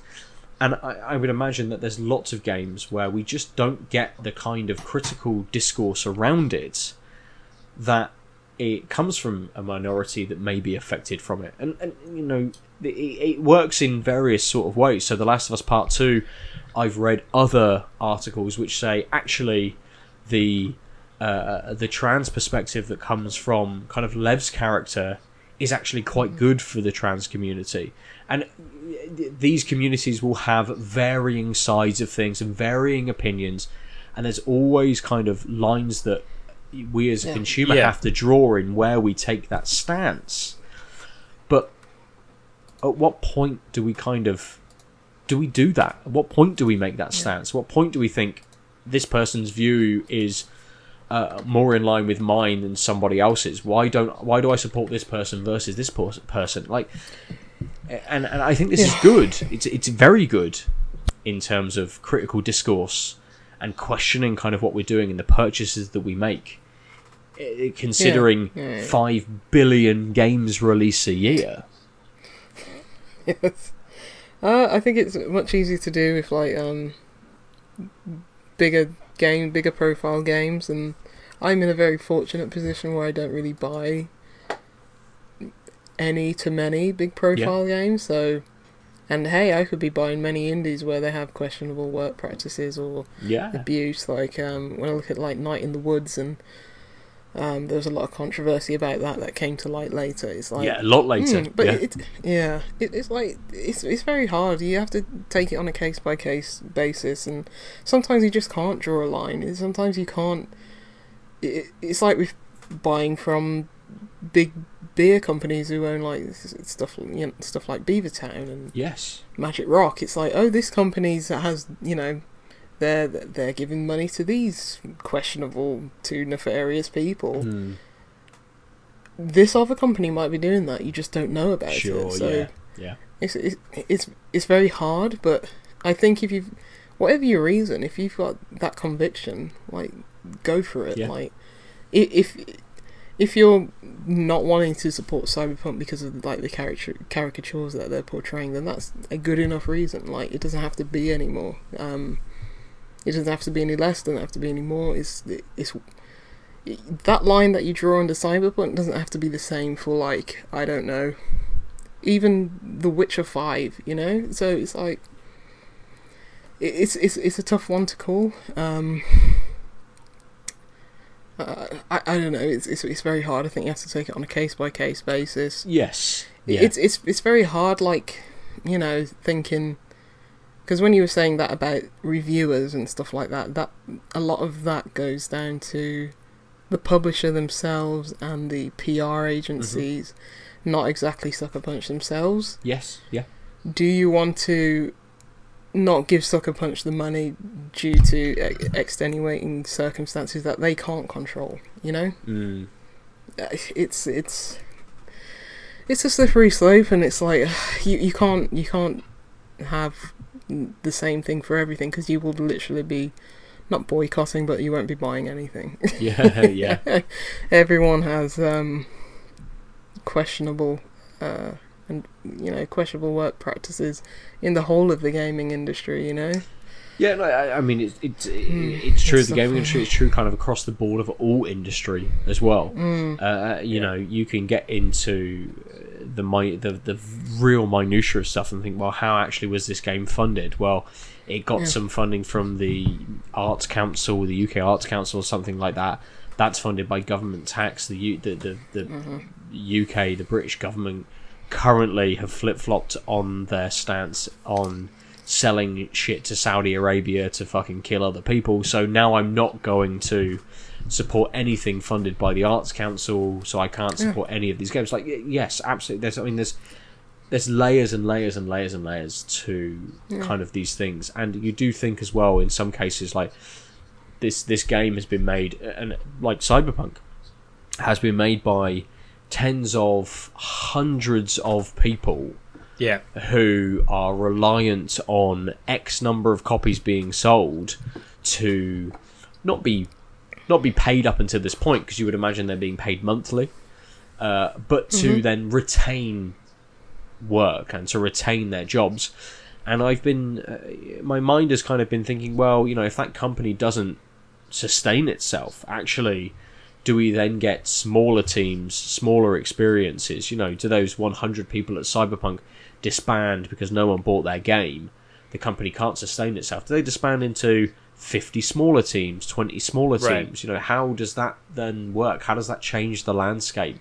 Uh, how do they then get funded? You know, can you you can only support you can you can buy one 50 pound game versus buying 20 20 pound games or you know that kind of way that you're able to support certain people certain teams very much plays into that idea of where that line is and the morality that you want to kind of impose upon these uh, uh, upon these games and these products. Uh, and I think at least uh, I kind of end my article coming out on Thursday um, by saying the only way things will change is if people keep questioning and people keep telling these companies that their practices are shitty and that they need to do something. And very much around the idea of Naughty Dog with Crunch, and uh, you know, you've got to say to them, just take another six fucking months. Yeah. Just don't. You know, there'll be pressure at least from them from from PlayStation, from Sony to do more. But then tell them, tell them that you don't thi- need to fucking I think worry I think about it's it. even more systemic than that. Like it's it's it's the culture Yeah, at that studio, and yeah, as you say, like speak out about it. Like retweet retweet um Jason Schreier's uh, articles when they when, they come out about like crappy work conditions and stuff like that, and just Yeah. uh, maybe don't curb your own enjoyment and, enthusi- Hmm. and enthusiasm for like a game like buy it if you want to and don't feel guilty about buying it if you want to because guess what there are millions of people who are already going to buy that game and have no idea that video games are made by people yeah, you know Right. Yeah. Yeah. let I mean, that's the people big with thing, crappy right? yeah mm. People don't get So, but- the yeah. supply chain is labor intensive. Yeah. yeah. Yeah, and yeah, so don't feel bad about it, but maybe yeah, just retweet those articles. Question directly, like devs directly, yeah, but how about this? What are you doing to combat this and stuff like that? And yeah, just try and make sure people who would not otherwise be aware of it be aware of it. But um, Yeah. yeah, it's it's rough. It's rough. You don't want to punish people who uh, have got nothing to do with these crappy practices or anything like that. But at the same time, ugh, it, it, you are. You, you, it's easy to feel powerless in that that point of view, Mm. but and and it's hard for something like that is so. Not many people. I, I think rightly so. Like with stuff like big budget media, there's no need for people to care. You know yeah. about you yeah, know. Yeah. work practices and stuff like if if it's something bigger like you know it takes a big shift for things to happen like when it's something so as obvious and insidious as something like apartheid or something like that then yes people can rally together but when it's just like oh um I don't know someone talked bad about somebody on this Marvel film Right. Mm. it's very easy not to for, for for like the general populace and other people not to care and to turn a blind eye and I'm not you know I've done that like eh, who cares you know I've I've I've been someone who's like oh who cares but it does matter but it's like it's hard to rally enough people around that you know I mean look at how many pe- stupid people say oh yeah I'm gonna boycott the next Miss Marvel, is it? I don't know, Superwoman, whatever film, because there's a woman in it or something like that, and like you know, ten people don't go see the movie and it breaks every box office record. so it's like, it's like, um, yeah, it's it's very hard to care about things that seem very surface level and very Mm. menial. Because yeah, when you're thinking of oh, video games, and not systematic like um systemic like racial oppression and stuff like that, it's very hard to rally enough people to care and like yeah. So I don't know. I don't know what Yeah. we're gonna do. I didn't buy The Last of Us, so it's, It's- fine. No. There's blood on your hands. Ben. Well, hopefully not blood. Maybe just some tears. I mean, I I, I can probably deal with tears, but I don't think I can deal with blood. Um, What about sweat, blood, and tears? Sweat's fine. I mean, I always have this thing that every any time I do a, a a job around the house or some kind of project, if I haven't bled on it, then it's it's just not a fucking job worth talking about, is it? Right. Um, so there's Buy probably Tsushima. some blood somewhere. Just By do Ghost it. of Tsushima, oh, yeah, definitely. There's lots of blood in that. Yeah. Um, So, so, there so will definitely quickly, be lots of blood in that game. yeah. What What have the reviews said about it? They've just said it's generic open world. Um, some reviews have said, uh, "I love the open world. It was brilliant. I loved how full it was." Others have said. Okay. there is some critical discourse around this which isn't being addressed whatsoever. Right. Some have said, "Yeah, it's a, uh, it's got some cool systems, but in a tired, older, open world sort of setting." You know, th- there's a there's a very very Is it. Days Gone with Samurai? Is it Days Gone with Samurai? Has anyone made that comparison yet? No, I haven't read that, but I have read a couple of reviews and I have thought Yeah. exactly that. Ah, right, okay. Uh, well, well to, to be to be frank, Suck- Sucker Punch, for me, are just average developer making average games. yeah, That's you know, not unreasonable. to make another average game, yeah, and to make another average game understandable. you know, I've enjoyed to a certain point um, some of their games, but they really run out of ideas fast in their games and stretch it out for another twenty hours. So yes, it will be interesting. I to was see not whether, surprised. I'm not surprised if that is the reception. Yeah, it'd be interesting to see Yeah. whether with Ghost of Tsushima you Retain play that. five hours and experience Mm. everything that you then ex- will continue repetitively do over the next thirty hours. Mm. Yeah. if not, But you know if not what? more. Like people like that formula. People Yes, like they do. Assassin's Creed games and that are huge and sprawling and do the same thing. So yeah, I can see why people would very much like that, especially now when they just want to turn their brains Yeah, completely. and- And and leading then from the conversation that we're having into Ubisoft. No, we're not going to touch that today. Um, that's don't I mean, 10 fuck, uh, fuck Ubisoft. Um, Agreed. Until they make a Splinter Cell game, exactly that. they are making uh, a Splinter Cell game, Lucy. Didn't you see Oh, don't don't. Sam Fisher's don't. cartoon and cartoony face going through I read an article because I didn't actually see it, and they said um, the article headline was Ubisoft continues to troll Splinter Cell fans. I mean, that's pretty like- great. I saw it. That's it exactly Like, what they did. oh yeah, that weird. Is it called is it a mobile game? mobile game, Elite Squad or something like that? Yeah. Yeah. Go to hell, Yves. Oh, Nah, Yves is I'm great. just- Yves- I'm gonna wait Yves for seems I'm gonna wait for the next nice. Jim Sterling video to come up about fucking Ubisoft. That's Oof, yeah. Fair. It's that it's that um, point and clickbait article um, where it's like every Ubisoft game review, and it's still the same. Someone posted that and they said this was written seven years ago. it's still the same. Right. Let's finish there. Let's talk about Yeah, the beers that we have uh, drunk this evening. Aadil, we'll come to you first. Yes. Um, I really like the Hugs and Kisses by Brouwerij de Molen. It's also one of my favorite breweries.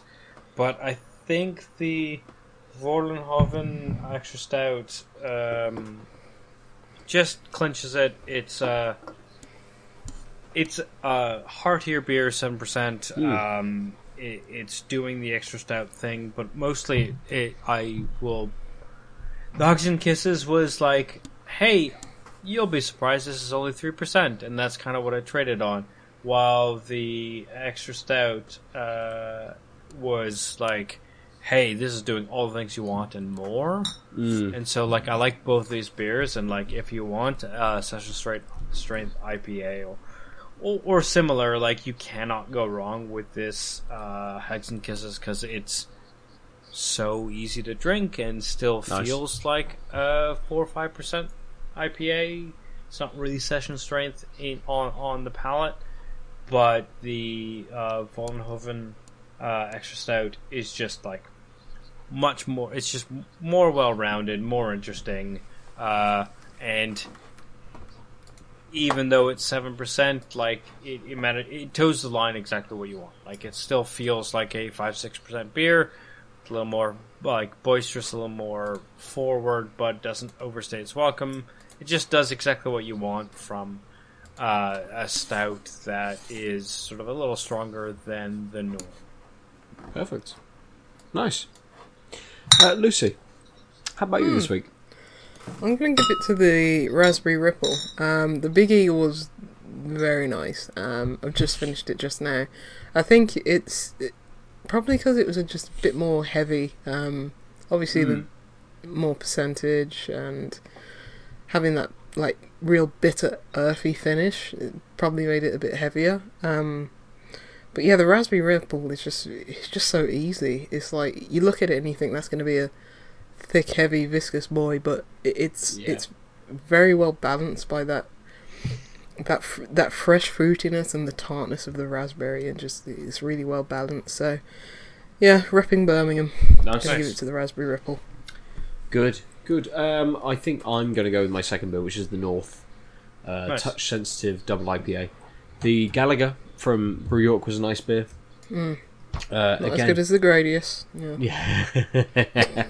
Had I, I mean, it would have been much more interesting had this beer from North had been called Gradius. Um, the uh, the Galaga did an interesting thing in terms of uh, peeling away flavors and letting them fade out to just leave you with stuff. Uh, the touch sensitive was just a really good beer. Uh, very very easy.